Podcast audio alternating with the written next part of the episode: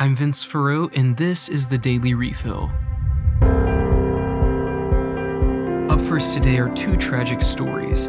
First, at least 15 people have died in Manitoba, Canada because of an auto collision. A bus carrying passengers to a casino was struck by a semi trailer truck. Most of the passengers in the van were elderly. At this point, no party has been identified as being responsible for the wreck. Additionally, a deadly tornado hit Perryton, Texas, late on Thursday, June 15th, killing at least three people and injuring roughly 100 more. The tornadoes were part of a larger storm system that has been making its way through the southern United States this week. Let's be sure to keep all these victims and their families and communities, both in Canada and in Texas, in our prayers. In some religious news, the Southern Baptist Church is facing internal turmoil over acceptance of women pastors. On Wednesday, June 14th, the Southern Baptist Convention voted to reject the practice of women pastors and effectively expel two churches because they staffed them.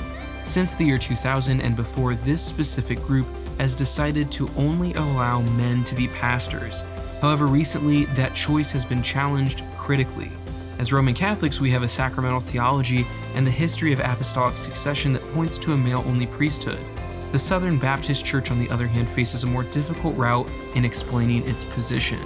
Let's pray for their church that they come to reconciliation, honoring God and loving their brothers. Finally, in sad but good news, the Jesuit order has taken action against the notorious Father Marko Rupnik.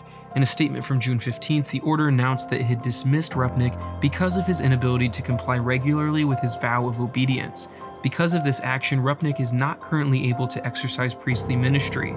Let's pray for Rupnik's conversion, for justice to be pursued against him, and for the healing and peace of all those he's abused and hurt.